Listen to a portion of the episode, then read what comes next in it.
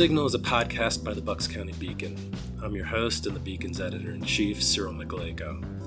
Twice a month, we'll use this space to shine a light on the right wing extremist currents streaming through Bucks County and beyond. We'll talk to guests who will help listeners navigate these perilous political waters by providing insight, analysis, and organizing solutions so that we can steer the community toward calmer, saner, progressive routes. For the first episode of season two, I welcome Sabrina Baeta onto the Signal. Sabrina is program manager with Freedom to Read at PEN America. She engages in research and awareness building around censorship attacks on public K 12 education, especially as it relates to literature accessibility in libraries and classrooms. She is a poet, essayist, and writer, and prior to PEN America, worked in educational publishing in a variety of performing arts and education nonprofits.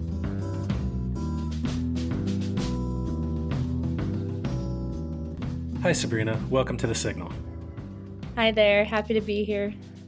First, what made you want to work for an organization like PEN America to essentially become an anti censorship freedom fighter for authors and their books and a defender of reading rights? Yeah, so my reasons are probably as basic as they get, and it's probably anybody who is in this fight because there's a lot of um, freedom. What, what, did you call it? Freedom fighters out yes. there uh, who are advocating against censorship, and it's we love books. I always say loving books is not an unpopular opinion, um, and that's what brought me to PEN America's work. Is that I was interested and how I could uplift authors and their works um, and continue that fight. And to be honest, I did not know my work would be around book bans. I was just interested in the organization as a whole. Um, and I mean, I joined uh, two years ago now. So it was almost at a time when nobody really understood what was happening, and book bans were more whispered about in classrooms than kind of loudly pro- proclaimed in media. So um, I just came about it from a curiosity and, and wanting to continue to do literary nonprofit work and got put on what was originally a three month project of tracking uh, book bans and has now turned into a two year plus endeavor. So last month, you co authored a report, Spineless Shelves, which sounded the alarm that we're in the midst of a book banning crisis in the United States. Can you highlight some of the most troubling findings of your research into the last two years of book banning? Yeah, so like you um, already brought up, PEN America has been doing this research for two years, uh, tracking the book ban crisis, uh, specifically in K through 12 public education. That's what all of our research and all the data that I'll be speaking to today concerns, really the biggest takeaway is just how big the issue is. Almost 6,000 bans is what we've tracked over the last two academic years. This is from 2021 to 2023. And honestly, even looking at the bans happening last fall, fall 2023, going into this winter, spring 2024, we continue to see that number of bans increase. We had a 33% increase from year to year in the two years of data that we have.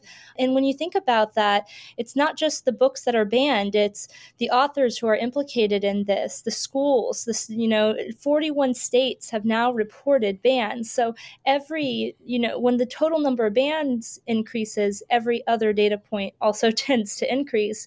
Um, and it comes down to also the students. You know, more bans means more students affected and more students left without resources. So Pennsylvania has the dubious distinction of cracking the top five of book banning states, mm-hmm. um, coming in at number three with a reported 644 instances of bans across 16 districts. You know, the, the, although the numbers may actually be, you know, a bit higher. So, for example, in Bucks County's uh, Pennridge School District, that district kind of was able to go around officially banning, quote unquote, banning books by removing them under the false pretenses of weeding out so called old and obsolete titles. But one thing that I, th- I, found was interesting is that Pennsylvania was an outlier in a sense with some of the other with the other states that were in the top five. Could you, could you explain that? Yeah, absolutely. Because you bring up two really good points, actually. How Pennsylvania is an outlier, which I promise I'm teasing right now, but I will get to in a second. but also the nuance of this movement, how there's many ways to ban a book whether that is you know putting them out of circulation through a weeding process whether it's just holding them for quote unquote review but then that review takes six months, a year. So there, you know, it, one of the things we've tried to track is the level of banning, not just that it's banned itself, but what that level of banning looks like, which we've seen an increase in just complete bans to your point of Pennsylvania being almost an outlier in this top five uh, grouping, because of course, the, you know, a lot of probably what you've heard of states that are banning books, it's a Florida, it's a Texas, it's ones that when you think of the makeup of these states, you think you expect it, but it really, it's coming everywhere. It's happening in districts with many political leanings, not, you know, not one way or another. Um, and for Pennsylvania, there's really two large factors that lead to bans. That's advocacy group coordination, and these, I call them advocacy groups. So what they're advocating for is censorship, is taking away access to books, right?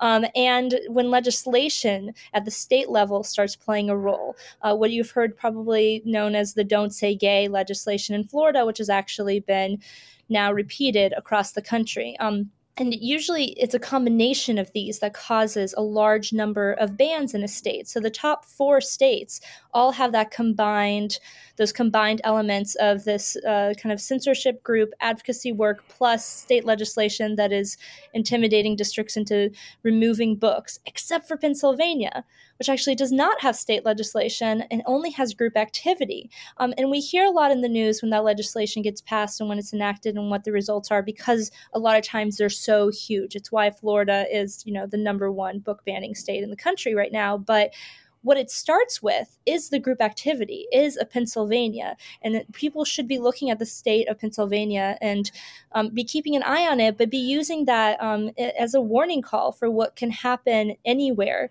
really, which is when those groups coordinate on the ground and individually in districts like Pennridge, like you mentioned, start advocating for censorship and the removal of books. Yeah, in fact, you know, while you said this isn't it, the legislation isn't an issue in Pennsylvania, you know, thanks in part to the last election where, you know, you have a govern, Democratic governor and a Democratic House. Um, you know, it, it is a problem across the country. So, for example, EveryLibrary, which is a group that tracks legislation that, you know, puts school and college librarians, higher ed faculty, et cetera, at risk of criminal prosecution, you know, they've already identified 44 bills in 14 states as um, legislation of concern for the 2024 session. But going back to the report, you know, one of the things that um, Spineless Shelves noted is that young adult books are especially in the crosshairs. And a significant number of those are, are grappling with a lot of like weighty issues, um, like violence and, and racism or you know books that are targeted include or are written by historically marginalized individuals mainly people of color lgbtq plus people etc in your research has your research given you any insights as to why we're seeing these targets yeah, so it's it's a nuanced issue, and you touched upon it. But you're right that the largest section of these books are young adult books, because one of the things that we hear is like, oh, okay, but are is this appropriate? You know, the appropriateness of these books in a school library in a K through 12 public school library. They can access it elsewhere. They have their phones. They see so much information there. Why why the young adult novels in schools? Well, one one thing to note in them being young adult novels is they were written are written for young adults. They are reaching their intended audiences. And even the adult books in there were curated, were selected for curriculum or mostly for the school library for their availability to students by a media specialist, by a librarian. These are not random collections that any community member can just add a book to right? So these are curated collections based on the student needs and based on the specific community needs. So the fact that this says, yes, do those young adult books deal with some difficult concepts? Do they deal with concepts of race and racism? Do they deal with concepts that may be outside of viewpoints of some members of the community? Do they deal with some really heavy topics of death and grief? We talk about that. A lot of them have, you know, sexual assault. A lot of them, like, yes, absolutely, they deal with these difficult concepts because young adults are dealing with these difficult concepts. And I always say, what softer introduction is there to a concept than a book? You know, these are curated collections meant these are not random you know samplings of books. These are meant for students to be able to have access to. And largely they're places of open inquiry where a student can go seek out that book. And limiting access to a material to a concept that a student is asking for more information on is much more dangerous than having a book that has already been vetted you know by a professional available to that student. So yes of course there's some things that especially adults looking into k through 12 public education may feel discomfort about. But the idea is that parents and community members have always been in conversation with teachers and media specialists and librarians and administrators. They have always been able to help you know cultivate the education for their student but what we're seeing now is one parent, one community member taking away access to a wide range of literature from all students. And time and time I've heard from parents, from other parents saying, I don't want that. I don't want my students' access to these materials to be determined by another family, by another community member. I want that availability and I want to be able to be in conversation with the district for that. So that's kind of the large difference between what, you know, a lot of these books have been on shelves for decades. why, why is it suddenly a book ban crisis? That's the difference. It's a few people trying to control what's available for the entire community. Yeah, and, and you know, it should be noted, and we we've noted this here on previous episodes um, of the Signal, is that parents actually already do have the option of opting their kids out of having access to some of these books you know but i think like another troubling like aspect of the of this is is just how it's been kind of like weaponized and how a lot of these works have been bastardized by people just kind of cherry picking certain passages. So for example you know the the bluest eye by toni morrison which is one of the most targeted books you know like you were saying that, that deals with some heavy issues around like sexual assault. But what we've seen here in, in bucks county and, and you know a lot of these you know parents that are part of these pro book banning movements they're they're reading from the same talking points. Um, you know they've tried to equate uh, you know a piece of literature like the bluest eye with sexualizing children or grooming children. I, I was wondering what, what kind of thoughts you had about the, the, these type of attacks and, and disingenuous attacks on um, pieces of literature like the bluest eye yeah and i mean for those of us who read Toni Morrison in school, it's kind of hard to believe that this is happening, especially with the classic um, like that one. But it is, and it's it's conflating, it's confusing these concepts um, to mean more than they do. I mean, for one, a lot of you know the books that deal with sexual assault, they're being misinterpreted as being you know sexualizing or being sexual content. It's not. It's violence. It's portrayals of violence. So that's one of the points I always try to you know talking about the content. Um, I always try to really emphasize. And some of these books do have sexual content. It doesn't mean that they don't have a place in the library because one young adults preparing for the real world need to be aware of what's out there but two it's in the context of the story. And that's what we're always trying to bring this back to is exactly what you said not cherry picking passages not putting images up on posters and taking pages out of context of books. Um, for any review of a book you're supposed to take the full context of the work to understand how that plays a part in the rest of it. That, that is how books are assessed so to do that it, it's purposeful though which is why you see the same passages over and over again. They're not going to go take the passage that you know flip the page is what we always say. Flip to the next page that explains what's going on or, or the relevance of what's going on. They want to be able to stick to just that salacious part that they think is going to cause a reaction from people. So that's what we always ask is go and if you're because and some of this may be shocking for some audiences. Some of the you know you're like okay why is this available? But what i ask is before you make up your mind one way or another, you know, for the book banners or for those um, advocating for uh, the books to stay on shelves, go look at the material yourself. Flip to the next page, take the full context, read the full thing, and understand what the work is actually about instead of just seeing what the headline is about. Sure, and I would argue at least that you know this um, targeting of public confidence with teachers and librarians and administrators, and kind of sowing this distrust, you know, which has been a goal of the book banning movement is just part of like the larger like anti-public education movement and they're just kind yes. of like using that as a as a trojan horse of sorts you know and i think what we just spoke about also kind of shines a light on why like good policy is so important because one of the things that we saw in Central Bucks School District is, you know, before the last election, when there was um, a huge change and a democratic sweep of the school board because, you know, a lot of the parents and the community members were just turned off by the extremism and, and the book banning that the, you know, the old school board majority, the Republican school board majority was championing. Um, one of the things that they did was that they rewrote the book challenging policies and more importantly, the administrative regulations kind of um, dictating how these book challenges would be approached, approached and ruled on. You know, and the, and the, and the school board actually like secretly kind of reached out to this, you know, right wing Christian legal firm, the Independence Law Center, to help them draft these policies. It's, it's part of like the PA Family Institute, which is just known for its just kind of like reactionary anti LGBTQ interpretation of, you know, Christianity, etc. And they want to kind of like force that on everyone.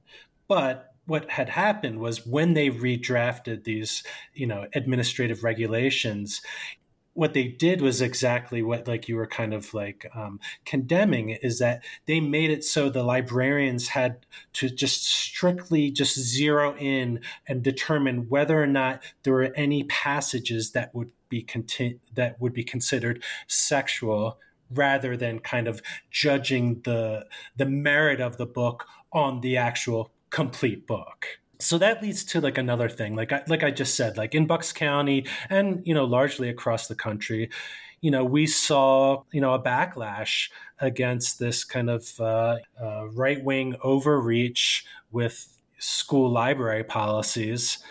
And I think like at least for like our listeners and the readers of the Bucks County Beacon, there was a huge sigh of relief, However, I'm concerned that, like, you know, I don't want folks to get complacent, right? Because they're not going away, no matter no matter how much we wish wish that would happen. You know, they're they're going to kind of you know re- regroup and recalibrate. What can school boards do, and or communities, the larger communities do, to kind of inoculate or insulate themselves from any kind of like reactionary backlash that that might come down the line because you know elections you know we have elections every couple of years and you know just school boards kind of like can often swing back and forth at times depending on the the makeup of the district. So, what can school boards do specifically to kind of, you know, make sure that anti censorship kind of policies and sentiment don't gain the upper hand again? And then second is like what can the larger community do yeah and i mean you really hit on an under talked about just because it's not as flashy and as interesting, but the policies, the policies behind this. So when I'm thinking about what a school board can do, I'm thinking about their policies. And it's just applying best practice. The American Library Association, National Coalition Against Censorship, they all have best practices of what uh, a book reconsideration policy should look like of what you know the review committee that should be formed the process basically that should be followed.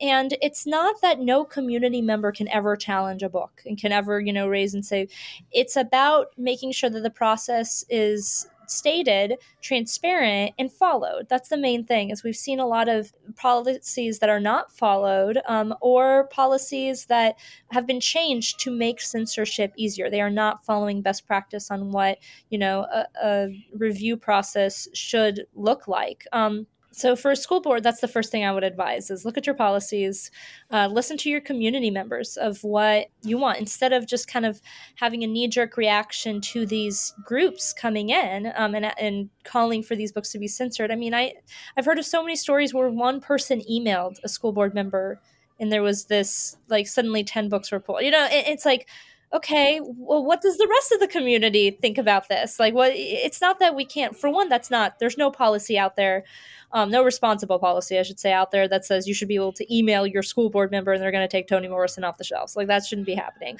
But two, like for like making sure books stay on shelves even during the review process is an important element. There's a lot of nuance to what these are, but there's a lot of organizations out there willing to help wade through that nuance, um, including PEN America.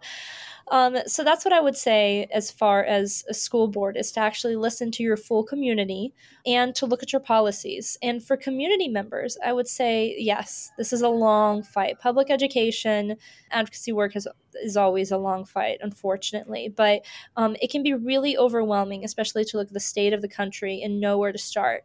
But go local. Like you don't you don't need to fix all of the country. You don't need to fix all of Pennsylvania. Look at your own county. Look at your own district and find out what's happening. You're just increasing awareness is your first step. You know, see what's on the school board meeting minutes. Go to a school board meeting. A lot of them are offered online if you can't make it in person. Follow your, if you are lucky enough to have an education reporter who's covering uh, this in your county, follow what they're saying and what was said. If you know you don't have the capacity to be able to attend a school board meeting, just be aware of what's happening, um, maybe what's not happening in your own district, um, and be vocal about it, um, whether you agree or disagree. That's one of the steps sometimes people forget is if everything seems okay, they forget to voice their support.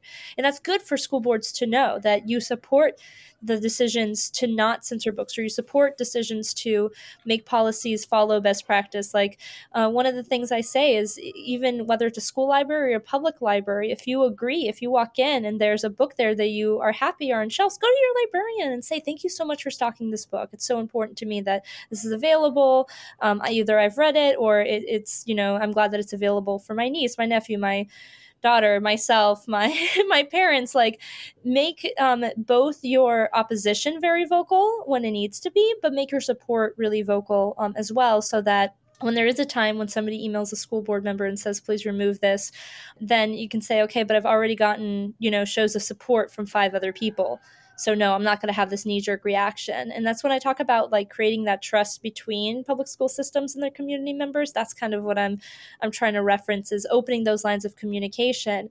Um, but being aware of what's happening is always the first step. I think students have often been some of the most eloquent uh, defenders of, of reading rights and, and books um, in their respective uh, schools and school districts in your research, have you seen an uptick of student activism um, pushing back against these book banning crusades? And, and if so, did you want to share one or two examples? Yeah, so we haven't, we don't officially track it. So I wish I could say this many student groups in this many states. Um, but where there are people banning books, there are always people fighting um, those bans. And that is something we always like to highlight, whether they're student groups. Parents, I think, get a bad rep in all of this. Like, they, there are so many parent groups that are advocating for books, that are fighting against this. Like, I want to make sure people understand that communities, overwhelmingly in every survey we've seen, are in support of books staying on shelves or against book bans, which is not hard to believe because it's an American, you know, like book bans and, and, American ideals are not something that ever have ever gone hand in hand. So I just want to highlight that. But no, students have been a huge, we call them a glimmer of hope in what has been a very disheartening landscape of the last two years of book bans. Um, but they are the ones that this is most affecting. Um, and on both sides of the fight, they're the ones we're fighting for. If you're, you know, advocating for the removal of these books, it's for the students to protect the students, to do whatever for the students. And if you're advocating for them to stay, we also say it's to protect the students, to inform the students. Um, so when they speak, it's so powerful. I wish they didn't have to. I wish these books were just available. I wish we could, you know, allow teachers and the experts to do their jobs uh, and not have to have students intervene. But when they speak and say we want these available, it turns into a really powerful proclamation. Um, and some groups that we've highlighted before uh, I mean, there are countless of them, but the Panther Anti Racist Union in Pennsylvania um, has done really wonderful work on getting books back and being very um, vocal um, as well. Um, there are several other ones. There's one in South Carolina, um, Diversity Awareness Youth Literacy Organization. A lot of these are uh, even started as like banned book clubs in schools. And when they heard this was happening they organized together or um, they were part of other organizations and they came together. Um, there's been i've heard i think there was even a case in california uh, where students not somewhere where they had banned books but the protest was happening around the country they wrapped their backpacks in like caution tape or something just to create an awareness of what's happening. So students are getting activated and they have made their voice very clear that they want these materials available they support you know for a lot of them these stories have been life changing and life saving is what I keep hearing. Um, and that having that both that representation for themselves, but a lot of times for their own peers, um, being able to read books about communities and people that are different than them, whether that's part, whether they are part of or they have um, friendships or community members that are part of the LGBTQ community or you know deals with race and racism or depicts stories uh, with characters of color, and it, it's something that they're advocating for and they're asking for the, for that diversity of literature to be available to represent themselves, represent others, and so they can be better prepared for entering a pluralistic society where they invite the, the diversity. You know, they invite those different viewpoints, um, and they want to have that available to them through a book, which is obviously the easiest resource to make that available, um, the cheapest, easiest resource for a school to be able to provide those different viewpoints um, as they prepare to enter. Um, they're already in the real world, so I hate saying that as an argument, but they, you know, they're preparing themselves as adults. Um, they're preparing themselves to be adults, and many of them in high school already as adults, uh, going past public school education. And just for listeners, um, you know, when Sabrina mentioned the Panther Anti-Racist Union, uh, that's that was a, a, student group in Central York School District, mm-hmm. and we actually had uh, Ben Hodge and uh, one of the students, Christina Ellis, on back in episode eight, which I'll link to in the school notes, about how this like student-led movement um, helped organize the larger community to kind of roll back a, a, a really massive and extensive um, not just book but resource ban that the school board had kind of like rammed through a few years back in addition, um, you know, you talked about like the importance of uh, community organizing with parent groups, and you know that's something that we've thankfully seen here in Bucks County and Central Bucks with advocates for inclusive education, as well as the Ridge Network um, in Pennridge School District. Um, so, you know, I, I can't stress enough not only like the importance of community organizing and, and getting involved in organizations like that. But what we've seen this last election is like I believe that those those two organizations were really instrumental in kind of uh, pushing through change um, with the last election, um, and and then we'll kind of like see that translate into policy changes that are more, you know, pro public education, more anti censorship, and you know actually policies that uh, rely on the expertise of teachers and librarians who have master's degrees and PhDs um, that make them uh, best suited to make these decisions. Although, for some reason, as we've seen that some of these teachers or librarians or even school board members with PhDs in education and like decades of experience get attacked for that actual expertise and experience. That's unfortunately that's the world we're living in today in, in 2024. But you know, as, as the elections show, hopefully maybe there that's starting the change and, and we're seeing kind of a, a, a paradigm shift finally. If, just a few more questions, Sabrina.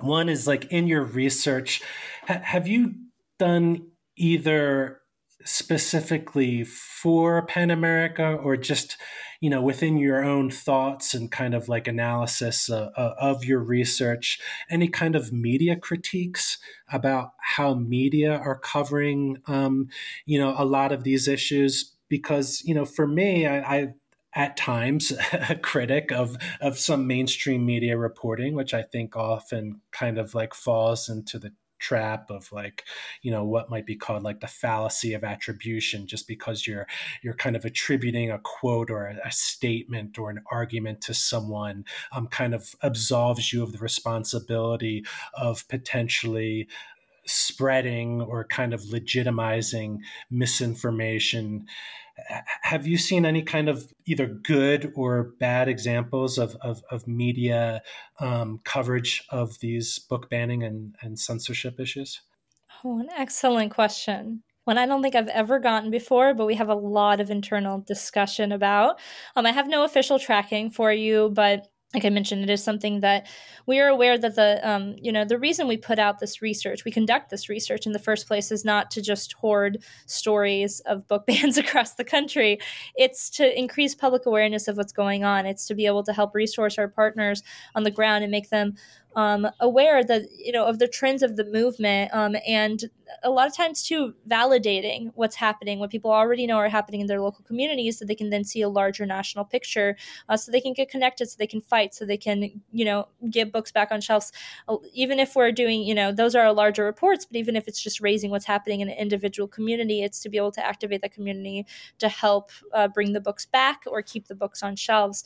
And for me i think you know, the media beast is always going to run with its own story. Um, and certainly, I, I, there are some ones that I, am more grateful for than perhaps others. Uh, one of the main ones is that you know narratives I've heard that I really want to make sure people dig into more is that it's a Florida problem.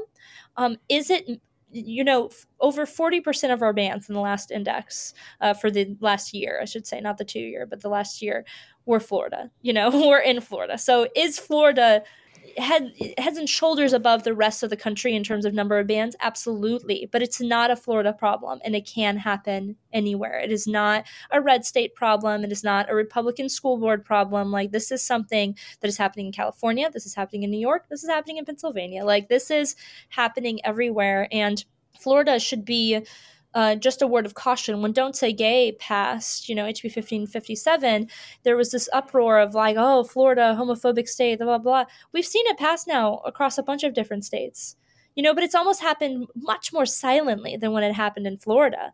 Um, and of course, yes, is Florida leading this? Absolutely. DeSantis and Florida are leading the charge here. Um, but we really need to look at that as a cautionary tale of what can happen everywhere, regardless of the makeup of the state. Because these are not communities that are pushing for this, right? These are individual actors, which means it can happen anywhere. So that's one of the main narratives that I don't that I see and I'm like, okay, yes, it's like there's kernels of truth there. Like mm-hmm. I can't say that that's not true that Florida is a large part of um, the issue right now, but um, I want to take that extra step and say, but that does not mean that it's a southern state problem by any means. I live in Michigan and I see the problem here as well, regardless of our state government, you know, because this is happening with individual actors who are creating a lot of fear and intimidation um, and sweeping up even well meaning parents and community members who are just not, you know, they're getting swept up in the rhetoric of this of the other side of this movement you have to really be engaging with your um, community members, both in schools, but just your neighbors and your peers uh, to understand truly what's going on. Um, I would say that's one of the main ones. Two, you know, and this is one of the critiques of the media across the board is that you always report more bad than good, right? So there's a lot of wins out there. There's a lot of groups who are fighting to put books back on shelves. You know, community members uh, have largely and parents have largely said they don't support book bans, um, and a little bit more light on when that happens versus when you know a bunch of books get pulled off shelves, which is important to highlight. But I would love more coverage of you know the, the, other side of this movement, the people who are advocating uh, for anti censorship policies and legislation. Um, so those are some of the key ones that come to mind. That as well as sorry, one more point Great. I just remembered um, the authors who are implicated, a lot of times what we hear are these major authors, the Margaret Atwoods, you know, the Judy Blumes, who have been vocal and have been great about supporting the anti-censorship, uh, you know, activity that we've put on. But it's important for us to also realize there's a lot of authors like this mid, you know, list range that it's important their livelihoods are being ripped away when they lose the library market when they lose the school market um, so they you know they have dedicated their lives to writing for students for you know children. Um, and children book authors are, are the ones being attacked in this movement. So it may be a name that you would recognize the cover of the book, or perhaps, you know, it's something that your niece or nephew or son or daughter, like, or, you know, child, like, loves and you're less aware of. But so many people being implicated and being hurt by this, it's not just the major names who are, you know, are probably fine. Um, and it's not that book bans, for some books, may create more sales, you know, for some of those, especially the ones that are in the top banned book lists. That might drive more traffic towards their books. But for those who are relying on library traffic, for those who are in the middle of the list of books that we have, it's not. It's it's it's not a good thing. It's not good for sales. It's not good for publicity for them to get banned. It just means they can't write for the audiences they have dedicated and passionately written for. They've dedicated their lives to um, and their livelihoods to, and they've lost their source of income whether that's library you know school visits or i've heard a lot of stories of authors who can't you know who have previously been able to have a pretty constant stream of sales and being you know being able to put books out who don't seem to f- have audiences now for their books. Um, so we're we're going to see the impact of this for still several years with a fear and intimidation even if book banning were to magically stop now. But to keep in mind those people who don't appear in media as much you know who aren't as catchy of names to be able to put in a headline, it's important to still, you know, bring them to the forefront of this fight. So, ha- have you guys actually thought about like kind of like honing in on kind of media critique and research, or is that just um, Yes. Um, so we tried to to do it in a couple of different ways. You know, even like specifically with the author, uh, we hold author, you know, banned author, banned book author town halls where we offer them support, um, and we're always trying to bring more attention uh, to the issue with any media attention that we manage to get. We try to always mention and uplift these other sides, which is why you know you always see at the end of our reports the kind of glimmer of hope. It's like okay, we've just painted this really heavy, dark picture, and we're contributing to that, but we're also trying to highlight the people and the groups on the ground, whether they're student groups um, or just different advocacy groups. We do a lot of partnerships and trying to do like let. Uh, Florida read, let, let Utah read, like a, of um, more celebratory uh, kind of instances because that's something we've heard is really difficult for people uh, most affected by this um, especially the authors is then they have to answer question after question about their books being banned and why their books are banned and that's not why they wrote it. That's not you know they they're constantly having to defend uh, their own materials that are often extremely personal for them. Um, and a lot of times too they've said it in a book because they don't want to have to repeat it you know interview after interview. So uh, we try to create more celebratory occasions. So we we do address it um, in our own you know in our own way as well. But uh, certainly i would love seeing i would love to see people kind of challenge it a little bit more. Um, and like i talked about with the book content of going and reading the book itself it's kind of like okay engaging with it beyond the headline. Sure. So, one last final question, and let's just make this one fun. Uh, you're tasked with organizing an anti censorship, freedom to read, rally, and protest. Which three authors, alive or dead, would you want to organize this with? Oh, this is so difficult. Okay. Uh, Toni Morrison, just because we've mentioned, sure. and she also has like PEN connections and stuff. So I am just like that. Was if I get to pick alive or dead, then that's got to be my like flagship author. Um, one author that is just a childhood like author I love is Meg Cabot, who wrote the Princess Diary series. Okay. Um, a couple of her books have been banned. She's also from Florida, um, or I grew up in Florida, so I got it from a personal connection. Um, and that's just like a, a romance writer as well. So for me, I'm like I gotta throw her in there as well. I'm Jason Reynolds. I think would be super duper cool as well. Um, uh, and that's just we've done some work w- uh, with Jason as well, but uh, I've not gotten to personally be in the same room. so that would be my excuse to be able to be in the same room as Jason Real. So Toni Morrison, Meg Cabot, Jason. I would love to also hear the conversation between the three of them. Their genres are so vastly different um, that I would just want to be a fly in the room and listen to them talk to each other. Great. Well, thanks so much, uh, Sabrina. Um, now don't take offense to this, but I hope that one day in the near future, your job will be obsolete because the country will have overcome and neutralized this kind of book banning hysteria. But in the meantime, thank you for your work and thanks for joining us on The Signal. Yeah, no, absolutely. Thank you for having me. This has been The Signal, a podcast by the Bucks County Beacon. I'm Cyril Mychalejko, editor in chief and host. For more progressive news, analysis, and opinion from Bucks County and beyond, go to www.buckscountybeacon.com.